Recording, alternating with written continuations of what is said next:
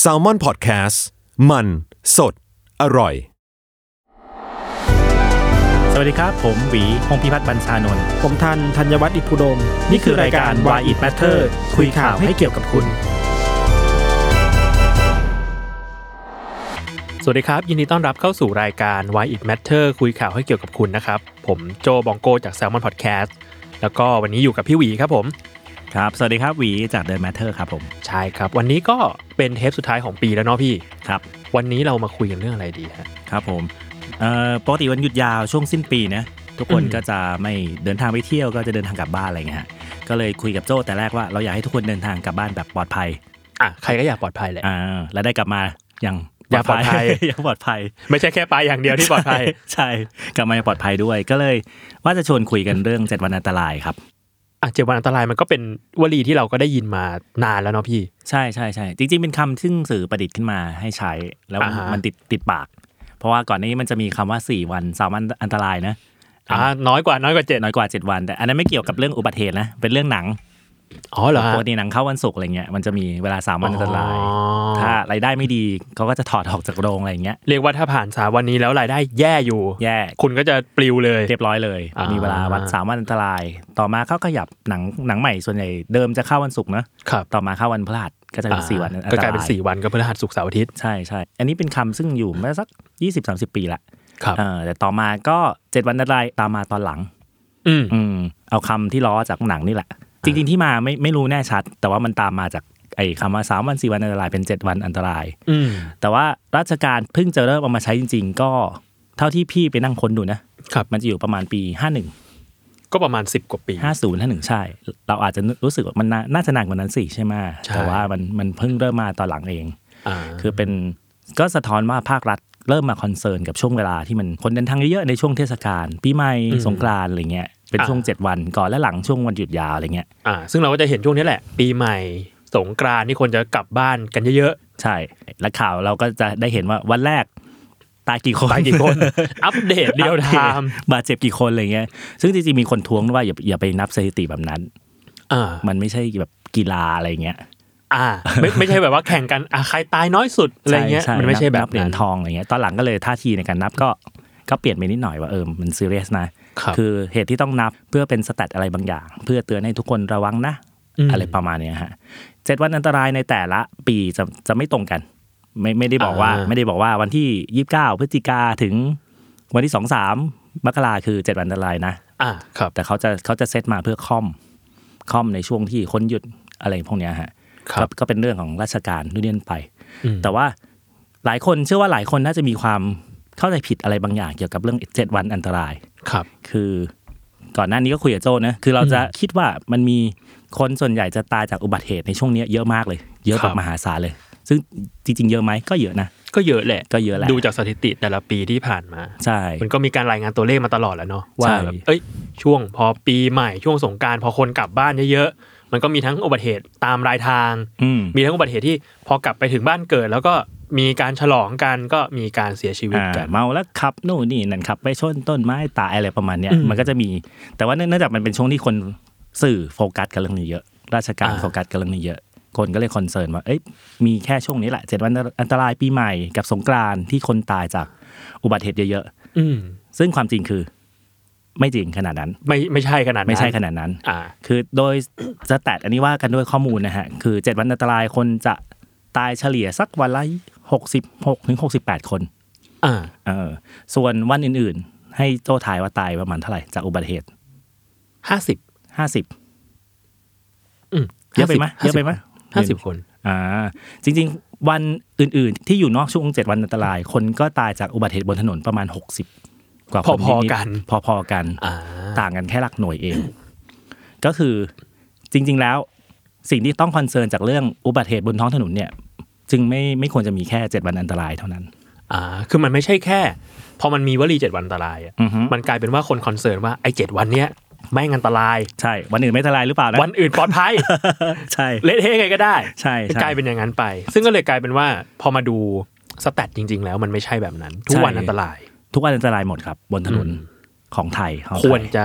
ระมัดระวัง ใช่ ควรจะคอนเซิร์นไว้ อืม คือโอเคแหละเจ็ดวันอันตรายคนเดินทางเยอะขึ้น อืม มันก็มีโอกาสทำให้เกิดอุบัติเหตุมากขึ้น อืม แต่ถามว่าวันอื่นไม่อันตรายไหม อันตรายพอๆกัน อ่ะมันก็มีความเสี่ยงที่จะเกิดอุบัติเหตุพอๆกันว่าอย่างนั้นเถอะ ใช่ใช่ครับ ครับ แล้วก็อย่างที่หลายคนอาจจะพอรู้กันว่าในแต่ละปีอ่ะคนไทยที่ตายจากอุบัติเหตุมีประมาณ 2 0 0 0 0 3 0,000 คน ครับ คือถ้าดู โห ตัวเลข เยอะมาก ดูตัวเลขว่ามันเออมันมันเยอะมาก เวลาที่คนหยิบไปว่าคนตายชั่วโมงละ 3 คน มันจะ อ่าฮะ แสดงเห็นว่าเออเนี่ยเนี่ยระหว่างเรา โอ้ เราคุยกันอยู่เนี่ยอาจจะมีคนที่รถชนอุ เสียชีวิต บัติเหตุเสียชีวิตก็ได้ โอ้ยวัน นะ ก่อนผมเพิ่งเจอไปขับรถอยู่ตรงประชาอุทิศ อือฮึ แล้วก็เป็นแบบ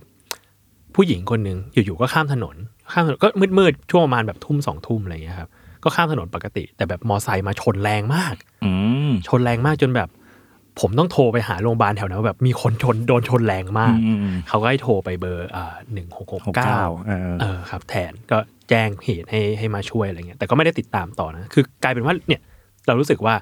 วันเจ็ดวันอันตราย แต่จริงๆ แล้วทุกวันที่เราใช้ถนนเราควรจะระมัดระวังอะเพราะมันอันตรายมันเกิดขึ้นได้ ใช่ใช่ครับ ไม่จากเราก็จากคนอื่น ใช่ใช่เชื่อหรือไม่ว่าเมืองไทยมีคนตายจากอุบัติเหตุบนถนนเนี่ยติดลำดับต้นๆของโลก อืม เลย มีสแตทอันหนึงซึ่งคนนักวิชาการและสื่อชอบหยิบยกกันมา คือในปี 2555 คนตายจากถนนของไทยมากเป็นอันดับสองของโลก สองเลยเหรอะ สองฮะ อันดับหนึ่งคือใคร ครับ อันอันดับหนึ่งคือลิเบีย ลิเบีย ประเทศที่มีสงครามกลางเมืองอยู่ รองจากประเทศที่มีสงครามกลางเมือง ใช่ใช่ มันกลายเป็นว่าเอ้ย มันทำให้เห็นว่าคนตายบนถนนไทย น้อยกว่าแค่ประเทศที่มีภาวะสงครามกลางกลางเมือง อืม กันเองเนี่ย อืม อืมช่วงนั้นภาครัฐเองก็เลยเริ่มตื่นตัวละ ต้องมาทำอะไรบางอย่างละ อืม ซึ่งจริงๆคุณจะตื่นตัวนั้น ก่อนหน้านั้นได้ ซึ่งรัฐบาล ม่นน ทำอะไรอะ ก็จริง ๆ เขาออกมาตรการหลาย ๆ มาตรการมา แล้วก็โฟกัสโดยเฉพาะช่วงเจ็ดวันอันตราย มีปีหนึ่งออกมาตรการว่าช่วงนี้ต้องตายเป็นศูนย์ อ่า ซึ่งถามว่าทำได้ไหมทำได้ยากมาก เออทำได้ยากจริง อืมด้วยโครงสร้างทางสังคมอะไรบางอย่างรวมถึงด้วยด้วยความเคยชินอะไรบางอย่าง ๆ ครับ อืมวันนี้ก็เลยอยากชวนโจ้คุยเรื่องนี้ แล้วก็อยากมาเล่าให้ทุกทุกทุกคนฟังว่า ทุกคนมีส่วนในการป้องกัน ไม่ให้เกิดอุบัติเหตุ อืม ได้ยังไงบ้างทำให้จำนวนคนบาดเจ็บ การเกิดอุบัติเหตุ หรือกระทั่งการเสียชีวิตบนท้องถนนลดลง อ่า ได้อย่างไรบ้าง ทุกคนทำได้ ยังไงบ้างครับ เอ่อคือไม่ว่าสถิติช่วง 7 วันอันตรายหรือว่าช่วงวันอื่นๆ ซึ่งก็อันตรายเหมือนกัน ที่บอกว่าคนตายชั่วโมงละประมาณ 3 คนจากอุบัติเหตุบนถนนนะสถิติ 2 อันจะตรงกันคือ คนที่เสียชีวิต 75%ขึ้นไป เกิดจากมอไซค์ อืมอ๋อเหมือนกับที่ผมเจอเลย อืม มอเตอร์ไซค์วิ่งมาชน ใช่ใช่ลักษณะคือคล้ายๆกันคือเกิดจากมอเตอร์ไซค์รถสองล้อรถสามล้ออะไรเงี้ยมอเตอร์ไซค์ ครับ อาจจะพ่วงข้างซาเล้งอะไรก็ตาม แต่ว่าเกิด อ่า จะเกิดจากรถที่ไม่ใช่รถสี่ล้อขึ้นไป อ่ะครับ อืมแล้วก็สถิติที่น่าสนใจอย่างหนึ่งคือ อย่างอย่างที่บอกว่าทั้งปีนะไม่ได้เราไม่ได้โฟกัสแค่เจ็บอันตราย คือคนที่ตายจากมอไซค์ปกติเวลาเกิดอุบัติเหตุมันต้องมีโอกาสรอดและโอกาสบาดเจ็บหรือโอกาสเสียชีวิต ครับ คนที่เสียชีวิตเกิน 80%เกิดจากไม่ใส่หมวกกันน็อก อืมคือบางทีแล้วอุบัติเหตุมันเกิดขึ้นได้แหละ ใช่ครับ างแต่ว่าเราป้องกันไม่ให้การเสียชีวิตเกิดได้ เช่นแบบอย่างที่พี่หยีบอกใส่หมวกกันน็อกมันก็อาจจะน้อยคุณอาจจะเกิดอุบัติเหตุคุณอาจจะบาดเจ็บแต่คุณไม่ตาย ใช่ครับใช่หรือจริงๆสามารถผ่อนหนักเป็นเบาได้ แทนที่จะเสียชีวิตก็ทำให้บาดเจ็บ แทนที่จะบาดเจ็บหนักก็ทำให้บาดเจ็บเล็กน้อย บาดเจ็บเบาอืม หรือแทนที่จะทำให้บาดเจ็บก็คือไม่บาดเจ็บอะไรเลย ครับ เพราะว่าสาเหตุการตายการบาดเจ็บทั้งหลายทั้งแหล่เนี่ยส่วนใหญ่เกิดจากศีรษะทั้งสิ้นเลย อืม อืม ครับ คือถ้าเอามือลงนู่นนี่แขนหักแป๊บเดียวมันก็รัก มั ษาน ก็เยียวยาได้ ใช่ แต่สะที่บาดเจ็บหนักๆเลยเกิดจากศีรษะทั้งนั้นเลย อืม อืมอย่างที่บอกเนี่ยพอสาเหตุการเจ็บหนักการเสียชีวิตทั้งหลายแหละมันเกิดจากไม่สวมหมวกกันน็อกลองลองให้โจ้ทายว่าสถิติการใส่หมวกกันน็อกของคนไทยตอนเนี้ย ครับ อืมอยู่ที่น่าจะอยู่ที่ประมาณตัวเลขแค่ไหน คนที่ใส่หมวกกันน็อกใช่ไหม ใช่ ผมว่าคนที่ใส่หมวกกันน็อกน่าจะสักห้าสิบเปอร์เซ็นต์นะ อืมทำไมน้อยจัง ผมพอเข้าใจว่า ว่าคนไม่ค่อยใส่ อ่า คือคนไทยอ่ะ เราก็จะชินว่าแบบไปแค่นี้เอง อ่า ใส่ไม่ใส่หมวกกันน็อกหรือหลายหลายๆครั้งไม่ใส่หมวกกันน็อกแล้วก็ยังเอ่ออะไรอ่ะ ขับสวนเลนอีกอะไรอย่างเงี้ย อืม อ่า ผมก็จะผมก็จะเจอเหล่านี้อยู่เรื่อยๆ ก็เลยคาดเดาว่าน่าจะใส่ประมาณสักห้าสิบเปอร์เซ็นต์ อืมคำตอบคือสูงสุดนะครับ ที่คนไทยเคยใส่หมวกกันน็อก 45%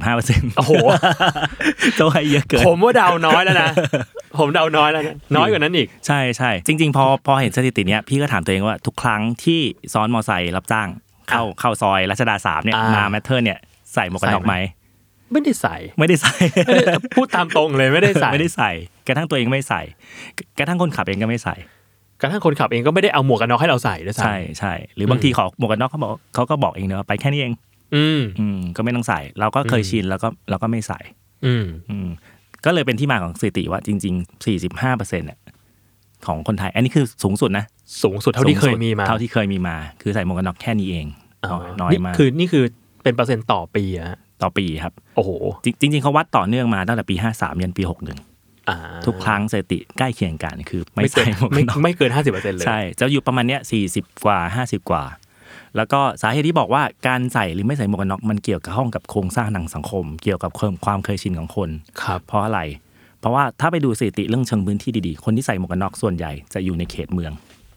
อืม ถ้าถ้าเอาเฉพาะคนที่อยู่ในเขตเมืองนะ คนที่ใส่หมวกกันน็อกอ่ะจะอยู่ประมาณหกสิบเจ็ดสิบเปอร์เซ็นถือว่าไม่น้อย แต่พอไปรวมในชนบทด้วย ในหัวเมืองที่อยู่ต่างจังหวัดด้วย ครับ มันจะลดลงเรื่อยๆ อืม เพราะอะไรหนึ่งคือถ้าเป็นเรื่องนิสัยของคนเนี่ยมันจะมีเกิดความเคยชินขึ้นมา เชื่อว่าทุกคนเคยคิดแหละ ไปแค่นี้เอง อืมใช่ เออไปสองสามร้อยเมตรเองขี่ไปห้านาทีเอง ไม่เห็นต้องใส่ก็ได้ สวนเลนนิดเดียวเอง ใช่ หรือว่าแบบขับบนฟุตบาทนิดเดียวเอง ใช่ใช่ใช่ อืม เนี่ยมันจะมีความรู้สึกแค่เนี้ยแค่นี้เองถ้าไม่ อืม ต้องใส่เออใส่ไปก็ร้อนอะไรเงี้ย ซึ่งส่วนมากไอ้แค่นี้เองเนี่ยแหละ ที่มัน ใช่ ทำให้เกิดอุบัติเหตุ ใช่ใช่ใช่ อืมอืม เนี่ยฮะตัวเลขทำให้เห็นชัดเลย แต่พออยู่ในเมืองปุ๊บทุกคนจะรู้สึกว่า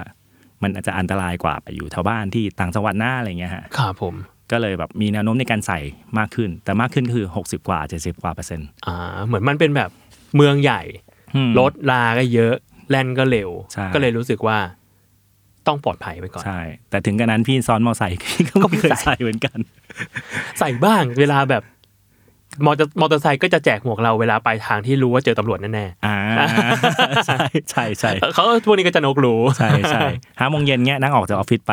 อ่ะพี่ใส่หน่อยครับ แต่นะ เดี๋ยครับ วผมโดนเดี๋ยว ผมโด จะ น ผ่านครับ ใช่ เดี๋ยวผมโดน จริง ๆ โทษของการไม่ใส่หมวกกันน็อกกฎหมายไทยก็ไม่ค่อยแรงเท่าไหร่ ครับ คือถ้าคุณถ้าคุณไม่ใส่เองเป็นคนซ้อนเงี้ยก็ปรับห้าร้อย อืม เออแต่ถ้าคุณเป็นคนขับแล้วคนซ้อนไม่ใส่คุณก็โดนปรับอ่ะสมมติตัวคุณคุณขับคุณไม่ใส่คุณไม่ใส่เองโดนห้าร้อย ครับ คนซ้อนไม่ใส่เองก็โดนอีกห้าร้อยโดนพันเดียว พันเดียว แค่นี้แค่ นี้เอง ถ้าพันเดียวตอนนี้ก็ใช้ได้อยู่เหมือนกันนะ ครับใช่ใช่คือจริงๆจริงๆถ้าส่วนตัวในภาวะเศรษฐกิจแบบนี้นะเราจะรู้สึกว่าโอ้โหแม่งก็เยอะนะ เออใช่ ใช่ แต่ว่าถ้าเป็นตำรวจอ่ะเขาจะแบบจับก็ได้ไม่จับก็ได้ มันเป็นคดีแบบไม่ได้ใหญ่ คดี มาก เนาะเล็กน้อย ใช่กว่าจะเขียนสำนวนกว่าอะไรเหนื่อยอะไรเงี้ยไปปล่อยไปอะไรเงี้ยฮะ อ่าเข้าใจ เออพอพอไม่เกิดการกดขันกันคนก็ไม่ได้รู้สึกว่าเอ้ยต้องใส่ต้องอะไรเงี้ยก็ อืม ก็เลยเออคนจำนวนมากก็อย่างที่เห็นไม่เกินไม่ถึงครึ่งที่จะใส่หมวกกันน็อกเป็นประจำ อืม อืมและตัวเลขที่น่าตกใจคือในแต่ละวันมีคนโดยเฉพาะเด็กๆอะซ้อนมอซ้อนมอไซค์ไปเข้าโรงเรียนนู่นนี่นั่นอ่ะเออประมาณหนึ่งล้านสามแสนคน อืม และลองลองคิดดูว่าถ้ากว่าครึ่งของหนึ่งล้านสามแสนคนไม่ใส่หมวกกันน็อก อืม ความเสี่ยงจะขนาดไหน อืมอืม แต่ตัวเลขที่น่าตกใจไปกว่านั้นอีกคือ เด็กๆ ที่ใส่หมวกกันน็อกให้โจถ่ายอยู่อยู่ที่อัตราเท่าไหร่ เมื่อกี้สี่สิบห้า อืม ผมทายว่า ถ่ายห้าสิบ สี่สิบ เปอร์เซ็นต์ อืมอันนี้ให้เยอะจัง จริงเหรอฮะ จริงจริงๆ ตัวเลขเด็กที่ใส่หมวกกันน็อกเป็นประจำอยู่ที่แปดเปอร์เซ็นต์ แปดเปอร์เซ็นต์ แปดเปอร์เซ็นต์ เชี่ย น้อยมาก นี่มันอนาคตของเรา ใช่ ใช่ไป เอ้ยแต่ว่า to be fair ผมไม่แน่ใจว่า เอาเนี้ยพอผมมีลูก ผมไม่ อืม แน่ใจว่า ประเทศเนี้ยมีหมวกกันน็อกสำหรับเด็กหรือเปล่า อืมนี่เป็นอีกประเด็นของไทยเด็กอายุต่ำกว่า 2 ปี ไม่มีหมวกกันน็อกที่ได้มาตรฐานอุตสาหกรรมให้ใส่นะ อ่าฮะ เออในบางประเทศคือเด็กอายุต่ำกว่า 2 ปี คุณห้ามซ้อนมอเตอร์ไซค์เลย เพราะ ห้ามเลย ห้ามเลย ไม่มีอุปกรณ์เซฟตี้ให้สำหรับเด็กที่มันเด็กขนาดนั้น อ่าเข้าใจ เออถ้าพ่อแม่ไหนฝ่าฝืนมีโทษอาญานะ คือจำคุกนะ ไม่ได้แค่ปรับ อ่าครับ อืมในบางประเทศหยวนกว่านั้น คือ โอเค ถ้าถ้าคุณอายุประมาณนี้ สามารถใส่หมวกกันน็อกและซ้อนมอเตอร์ไซค์ได้ ก็ต่อเมื่อเด็กคุณต้องขาถึงไอ้ที่ที่วางเท้าอ่ะ อ๋อ เหยียบได้ ใช่ ต้องโตพอที่จะเหยียบได้ โตพอที่จะสามารถดูแลตัวเองได้ประมาณหนึ่ง อืมอืม เออแล้วก็เหมือนของไทยเวลาเราให้เด็กซ้อนเราจะให้เด็กนั่งตรงไหน โอ้โห นั่งตรงกลางระหว่างพ่อกับแม่ อ่าสมม อ ติ ย่างนั้นนะ สมมติไปสามคนอะไรอย่าง อ่า เงี้ย สม นะ มติไปสามค แต่ น จริงๆกฎหมายให้ซ้อนสอง นั่นน่ะสิครับ แต่ถ้าไปกันลูกลูกคนเดียวส่วนใหญ่เขาจะให้ให้เด็กนั่งหน้าเนอะ อืมใช่ ซึ่งอันอันเนี้ยในหลายประเทศห้าม อ๋อเหรอฮะ ใช่ เพราะถ้ารถชนปุ๊บอ่ะค โดนก่อน คนที่จะโดนแรงก็คือคนที่อยู่ตรงกลาง อ๋อ มันโดนก๊อปปี้ด้วยไอตัวรถด้วยและตัวพ่อแม่ด้วย ครับ อืม อืม เนี่ย ก็จะเป็นตรงที่อันตรายที่สุด ใช่ใช่ครับ เคยมีเสียงเรียกร้องขององค์กรชื่อ Save the Children อะไรเงี้ยฮะ ครับ เป็น ผม องค์กรที่แบบพยายามดูแลเรื่องสวัสดิภาพเด็กทั่วโลกอะไรเงี้ยเรียกเรียกร้องให้นายกไทยเมื่อปี 58 อืม ซึ่งนายกก็ก็จะก็จะคนเนี้ยแหละ คนเนี้ยแหละครับ ในการให้ขอให้แบนเด็กอายุต่ำกว่าสองขวบในการซ้อนมอไซค์ อ่าซึ่งตอนนี้ก็เป็นผลเป็นยังไงบ้าง ก็ไม่ได้รับเสียงตอบรับอะไร อ่าฮะ เพราะว่ามันวิถีชีวิตคนไทยอ่ะคือจำนวนมากไม่ไม่มีเงินพอที่จะซื้อไอ้รถรถใหญ่รถเครื่องใหญ่ อ่ะ ก็ได้ได้รถมอไซค์ เนอะการสัญจรมันก็ยังเป็นต้องใช้มอเตอร์ไซค์อยู่ ใช่ในชนบทในอะไรเงี้ย คือบางที่มันไม่ไมไม่มีรถสาธารณะเลย ก็ต้องใช้ อืม มอไซค์มันจะคล้ายๆกับที่นายกคนปัจจุบันสมัยเป็นหัวหน้าคอสช เคยใช้ ครับ มาตรา44ให้ทุกคนต้องคาดเข็มขัดนิรภัย อ่า อ่าซึ่งสุดท้ายแล้วใช้ไม่ได้ เพราะคนต่างจังหวัดใช้รถกระบะ และคนที่อยู่ ข้าง ได้ได้ด้านหลังกระบะ มันไม่มีเข็มขัดนิ ๆ รภัยอะไรเงี้ย าอ่า จำนวนมากเลย เป็นเรื่องโครงสร้างอีก ใช่เป็นเรื่องโครงสร้างอีกอะไรเงี้ยประมาณสองสามเดือนก่อน เคยมีสื่อต่างชาติที่ดังมาก ชื่อ The New York Times นะครับ อันนี้หลายคนน่าจะเคยรู้ มาทำสกู๊ปไทยชิ้นแรก ครับ สกู๊ปภาษาไทยชิ้นแรกเลย อืม เออถามว่าเขาทำเรื่องอะไร เขาทำเรื่องไอ้อุบัติเหตุบนถนน ของไทย อ๋อผมเคยเห็นอยู่ เออ ที่บอกว่าถนนไทยอันตราย อั มานกตรายมาก ถ้า โดย คุเฉพาะณเป็นคนจน ใช่ โดยเฉพาะถ้าคุณจน อืม ถามว่าทำไม The New York Times มาทำสกู๊ปเรื่องนี้หนึ่งคือสถิติตัวแรกอย่างที่บอกให้โจฟังแต่แรกคือของคนไทยมันตะมันตายสูงมาก ครับ ทั้งนี้จริงประเทศไทยเป็นประเทศกำลังพัฒนาไม่ควรจะตายสูงขนาดนี้ อืม เออเขาก็ question ว่าเอ้ยทำไมคนไทยตายสูงขนาดนี้ แต่จริงๆถ้ายิ่งยิ่งจนๆเนี่ยแอฟริกานู่นนี่นั่นบางประเทศอะไรเงี้ย ครับ มันมันจะสูงกว่าไทยนะ อ่า เออแต่ว่าเขาก็สงสัยว่าประเทศอย่างไทยมันกำลังพัฒนามันควรจะตายน้อยกว่านี้สิอะไร ควร เงี้ย จะอัตรามันต่ำกว่านี้ ใช่ใช่ อืม เขาก็มาพยายามหาคำตอบดู แล้วก็ได้โจทย์มาประมาณหนึ่งว่าเอ่อความเหลื่อมล้ำในสังคมไทย น่าจะเป็นหนึ่งในปัจจัยที่ ครับ ทำให้คนไทยต้องมาเสี่ยงชีวิตบนถนนเยอะขนาดนี้ อืม หนึ่งคืออย่างที่บอกว่าคนไทยจำนวนมากไม่มีตังค์พอที่จะซื้อรถสี่ล้อ อ่ะ รถเก๋ง เรียกว่าก ระบะ ซื้อ ด้วยเนี่ย ซื้อรถที่มันเป็นเหล็กหุ้มเนื้อหน่อย ใช่ใช่ อ่ ก็เลยต้องเนื้อหุ้มเหล็กไป เดี๋ยวหุ้มเหล็กกันไป เรื่อยๆ มอเตอร์ไซค์เรื่อย ใช่ อืม แล้วก็หมวกกันน็อกที่ได้มาตรฐานแบบพอจะเซฟหัวของคนไทยได้จริงๆ มันมันแพงถ้าพูดถึง ๆ อ่าครับ อืมหลายคนถ้าคุณฟังอ่ะคุณอาจจะเป็นคนเมืองรู้สึกมันไม่เห็นจะแพงขนาดนั้น แต่อย่าลืมว่าคนที่แอฟฟอร์ดไอ้พวกเนี้ยไม่ได้มีมีเยอะมาก อืม แล้วผมว่ามันมันเถอะทาด้วยนะ อืม สำหรับคนที่สมมุติต้องซ้อนมอเตอร์ไซค์หรือใช้ อืม มอเตอร์ไซค์เป็นประจำการที่ต้องพกหมวกกันน็อก มันก็เป็นอะไรที่ก็เป็นภาระชีวิตอยู่อะต้องหิ้วไปหิ้วมาแขวนไว้ที่มอเตอร์ไซค์ก็มีสิทธิ์จะหายอีกอะไรต่างๆนานาผมว่ามันมีเงื่อนไขเยอะที่ทำให้คนเราไม่เซฟตัวเอง อืม อืม อืมมันเป็นเงื่อนไขที่แบบจริงๆอ่ะบางกรณีเราเลือกไม่ได้ด้วยซ้ำอะไรอย่างเงี้ยฮะอย่างเช่นตัวอย่างเรื่องเด็กนะ เด็กสองขวบหมวกกันน็อกมันไม่พอดีกับหัวอยู่แล้ว จริง ๆ เด็กหกขวบลงไปด้วยซ้ำที่หมวกกันน็อกมันหนักกว่าตัวเด็กอ่ะ อ่าใช่ใช่ เออใส่แบบว่าโหคอแทบคอแท ใส่ บ ใส่ใส่ไปก็แบบคอเคล็ด ใช่ใช่อะไรพวกเนี้ยฮะประเทศที่เข้มจริงๆ ถ้าอายุต่ำกว่าหกขวบอ่ะเขาแบนเลยนะ ไม่ให้ซ้อนมอเตอร์ไซ ไม่ ค์ ซ้อนมอ เลย ไซค์อะไรอย่างเงี้ย า แล้วก็ถ้าจะไปไหนก็ไปนั่งรถสี่ล้อแทนรถ อืม อะไรแทนอะไรอย่างเงี้ย ซึ่งเมืองเมืองไทยมันมันทำไม่ได้ มันยาก มันยากมากด้วยโครงสร้างคือคนจำนวนไม่น้อย ไม่มีตังค์ซื้อรถใหญ่ ครับ เออหมวกหมวกหมวกกันน็อกแพง และสุดท้ายที่สำคัญคือระบบขนส่งสาธารณะไทยมันห่วย อืม มั มัน นไม่ครอบคลุม ไม่ครอบคลุม ผมเพิ่งคุยเรื่องนี้กับกับทันไป อืม ในรายการเนี้ยไวแมทเทอร์เทปที่ผ่านๆมา เรื่องทางเท้าแหละฮะ อืม ว่า เออ บ้านเราการสัญจรไปมาใน อ่ะเราตอนตอนนั้นเราพูดแค่ในกรุงเทพแล้วกันเนาะ อืม มันลำบากมากเลย มันไม่มีทางเท้ามากพอสำหรับคนที่อยากจะเดินอ่ะ บางทีเราเราอยากเราไม่ได้อยากจะเสียตังค์เพื่อที่จะใช้มอเตอร์ไซค์รับจ้าง หรือไม่ได้อยากจะเสียตังค์เพื่อแบบนั่งรถสองแถวเข้าซอยระยะทางแค่แบบ3 4 0 0 เมตรอะไรเงี้ย แต่ว่ามันทำไม่ได้ ด้วยทางเท้าของไทยเป็นอย่างหนึ่ง ด้วยการสัญจรที่ไม่สะดวกเป็นอย่างหนึ่งแล้วพอมาคุยกับพี่หวีวันเนี้ยก็เลยรู้สึกว่า เรื่องเล็กๆ ที่ดูเหมือนเป็นเรื่องของเราอะ อืม ที่ดูเหมือนเป็นเรื่องของแบบไอ้ยคุณก็เซฟตัวเองสิ คุณก็เซฟตัวเองก่อนสิ จริง ๆ แล้วอ่ะมันมาจากปัญหาที่ใหญ่กว่านั้น ในการที่เราไม่มีระบบที่ครอบคลุมมากพออะพี่ ในการที่จะแบบสัญจรไปมาอย่างสะดวกสบาย และราคาพอที่จะรับได้ ยิ่งต่างจังหวัดยิ่งยากเลยพี่ ใช่ใช่ใช่ ผมเกิดนครสวรรค์เนาะ อือฮึ แล้วก็ช่วงเด็กๆอ่ะก็จะไปไปอยู่กับเอ่ออากงอาม่า อืม ทุกปิดเทอม ครับ ก็กลายเป็นว่า เราก็ไปเห็นว่าการสัญจรไปมาของคนต่างจังหวัดอ่ะมันคือการมอเตอร์ไซค์รถกระบะอะไรเงี้ยล้วนๆล้วนๆคือแทบไม่มีการสัญจรไปมาแบบในระดับย่อยๆเลยอ่ะ อืม มีแค่แบบนั่งรถจากจังหวัดนี้ไปจังหวัดนี้ นั่งรถไฟจากอำเภอนี้ไปอำเภอนี้ แต่ไอ้ย่อยๆ ในเมืองเนี่ย คือนอกจากเดินแล้วอะก็มีนี่แหละมอเตอร์ไซค์สะดวกสุด อืมพวกระบบขนส่งสาธารณะมันไม่ครอบคลุมนะ มันไม่ครอบคลุม อืม จำได้เลยว่ามันไม่ไม่เห็นมีอะไรแบบนั้นเลย อืม สมมติผมแค่จะไปจากเนี่ยอำเภอเนี้ยไปอำเภอเนี้ยซึ่งไม่มีสถานีรถไฟนะ อืม ก็ต้องนั่งกระบะไป ก็ต้องขี่มอเตอร์ไซค์ไป ก็ต้องปั่นจักรยานไปก็เหนื่อยหน่อย อืม อะไรเงี้ยมันไม่มีสิ่งเหล่านั้นอะ ใช่ นี่ขนาดเชื่อมระหว่างอำเภอกับอำเภอนะ ใช่ ไม่ไม่ต้องพูดถึงเชื่อมระหว่างอำเภอกับตำบลตำบล ใช่ กับหมู่ พี่ บ้านนะ ยิ่งย่อยลงไป เลย ย่อยไป ง เล ก็ ย แบบ ยิ่งไม่มีใหญ่เลย ไม่มี ยิ่งขาด เข้าไป แคลนใหญ่เลย ใช่ อืม มันเลยกลายเป็นว่า เออ มันอันตรายเพราะว่าเราไม่มีสิ่งปลอดภัยมา มารับใช้เรามากพอ ใช่ใช่ครับ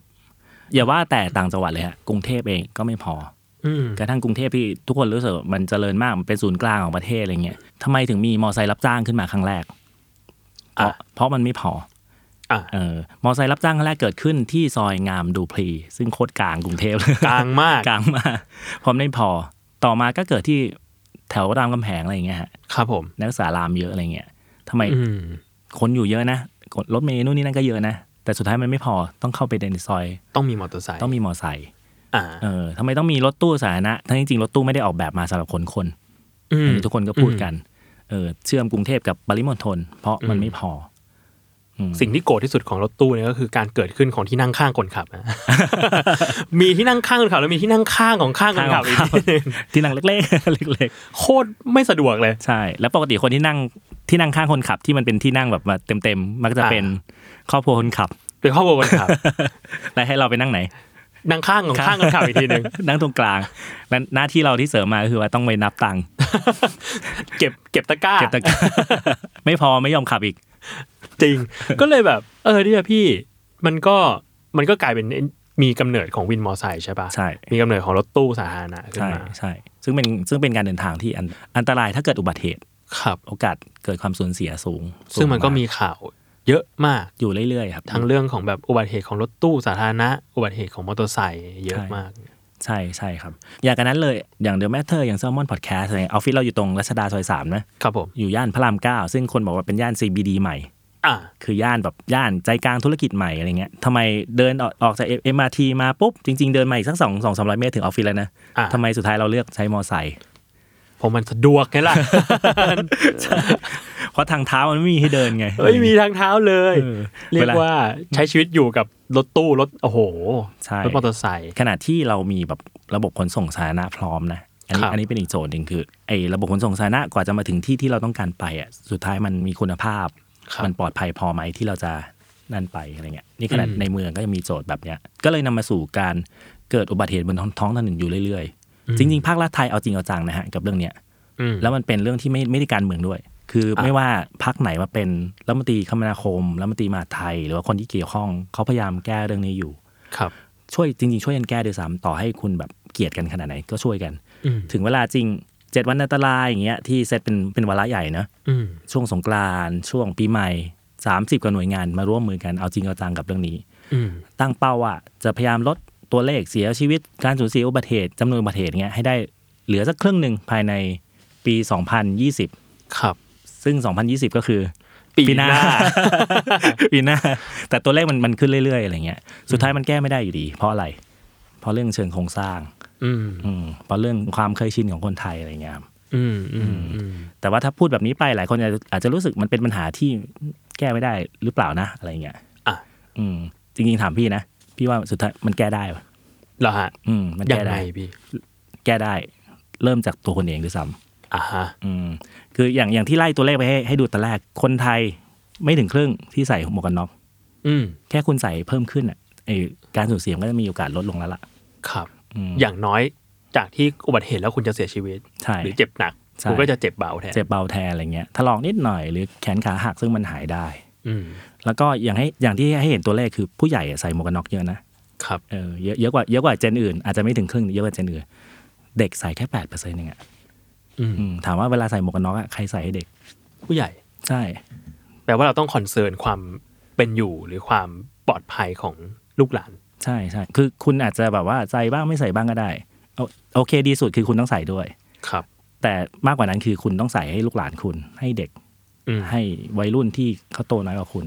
อืม พยายามฝึกนิสัยอะไรเงี้ยครับ แล้วแล้วก็เพิ่มอัตราไอ้ตัวเลขเนี่ยให้มากขึ้น ภาครัฐทำให้ตายไงมันไม่มีทางเพิ่มถ้าคุณไม่ทำ อืม อืม ครับ โอเค อาจจะไม่มีทางแก้ปัญหาแบบเร่งด่วนได้ในช่วงเวลานี้ อืม แต่มันมันช่วยช่วยลดอะไรบางอย่างได้ อืมอืม อืมอย่างที่บอกตอนต้นฮะวันท้องถนนไทยไม่ได้อันตรายแค่ช่วง 7 วัน เทศกาลใหญ่ปีใหม่สงกรานต์แค่นั้น อืม อันตรายทุกวัน ครับ ด้วยโครงสร้างทั้งหลายแหล่ เรียกว่ามีความเสี่ยงที่จะเกิดอุบัติเหตุได้ตลอดแหละ ใช่ เราก็ควรจะเอ่อระลึกไว้ ใช่ ครับ ใช่ครับผม ก็เนี่ยคุยกับโจเสร็จปุ๊บเนี่ยเดี๋ยววันนี้กลับบ้านเดี๋ยวขอหมวกกันน็อกสมอไซค์รับจ้างก่อนเลย จริง เริ่ม แต่ว่า เริ่มที่ตัวเองก่อน ขอหมวกกันน็อกหน่อยค ขอ รับ หมวกกันน็อกนะครับเขาบอก ก็แต่ช่วงนี้ผมชอบเวลาขากลับจากออฟฟิศก็จะเดินกลับ อืม แต่เดี๋ยวขามาเดี๋ยววันพรุ่งนี้ได้ลองดู อ่า ใส่หมวกกันน็อก ครับผมใครใครเจอโจก็ถ่ายรูปมาให้ดูด้วย ได้ ว่าใส่ไหม ว่าใส่ไหมเดี๋ยวจะลองดูฮะเริ่มเริ่มจากตัวเองนะ อืม ต่อให้ซอยรัชดาสามเป็นซอยที่ในทางทางการออกแบบมันพิกลพิการนิดหน่อย อืม คือฟุตบาทมันมีไม่ครบ เรียกว่าฟุตปาดมีบ้างไม่มีบ้าง อ่า เป็นช่วง ใช่ แล้วเป็นซอย Fast and Furious คือมอไซค์จะต้องเดาใจกันในการในการแซง ๆ วัน ก่อนน้องน้องฝึกงานผมเจอรถเมย์เข้ามาด้วยไม่รู้เข้ามา เฮ้ย แล้วไปออกทางไหน จริงเหรอ ออกไปยังไงไม่เข้าใจ เออนั่นน่ะสิเช้าเช้าๆจะมีรถบรรทุกมาด้วย อ่า แบกคาร์ในอะไรสักอย่างมา อะไร โอ้โหไม่รู้ออกทางไหนเลย เอ อะ อเป็นซอยมหัศจรรย์จริงๆครับ มันจันมากไม่รู้มันไปขยายตรงไหนได้ ใช่ครับผม แต่นั่นนั่นแหละครับ เริ่มจากตัวเองครับโปรเทคตัวเองกันครับ ครับผม ครับ โอเคอันวันนี้ก็จบไปเรียบร้อยกับประเด็น 7 วันอันตรายนะครับ สรุปก็คืออันตรายทุกวัน อันตรายทุกวันครับ ขอให้ระลึกไว้ แล้วก็ระมัดระวังตัวเอง แล้วก็คนรอบกายของทุกคนด้วย ใช่ครับผม ครับผมก็วันนี้ก็เป็นเทปสุดท้ายของปีใหม่เนาะ ครับ ก็อยากให้พี่หวีสุขสันต์วันปีใหม่คุณผู้ฟังนิดนึงครับ ครับ จริงๆก็ขอให้เดินทางโดยสวัสดิภาพนะฮะ ครับ หรือต่อให้คุณอยู่บ้านคุณอะไรก็ไม่ไม่เกิดอุบัติเหตุอะไรกับคุณ เพื่อที่อย่างน้อยคุณมีชีวิตต่อไปไปยังปีหน้า ไม่ว่าปีนี้ชีวิตดีหรือร้ายอะไรเงี้ยคือถ้ามีชีวิตต่อไปก็มีโอกาสเจอเรื่องดีๆมากขึ้น อืม ครับผม ค โอ รับ เคขอบคุณพี่หวีมากครับ แล้วก็สุขสันต์วันปีใหม่คุณผู้ฟังทุกท่านด้วยครับ เจอกันใหม่ปีหน้า สวัสดีครับ สวัสดีครับแฮปปี้นิวเยียร์ครับ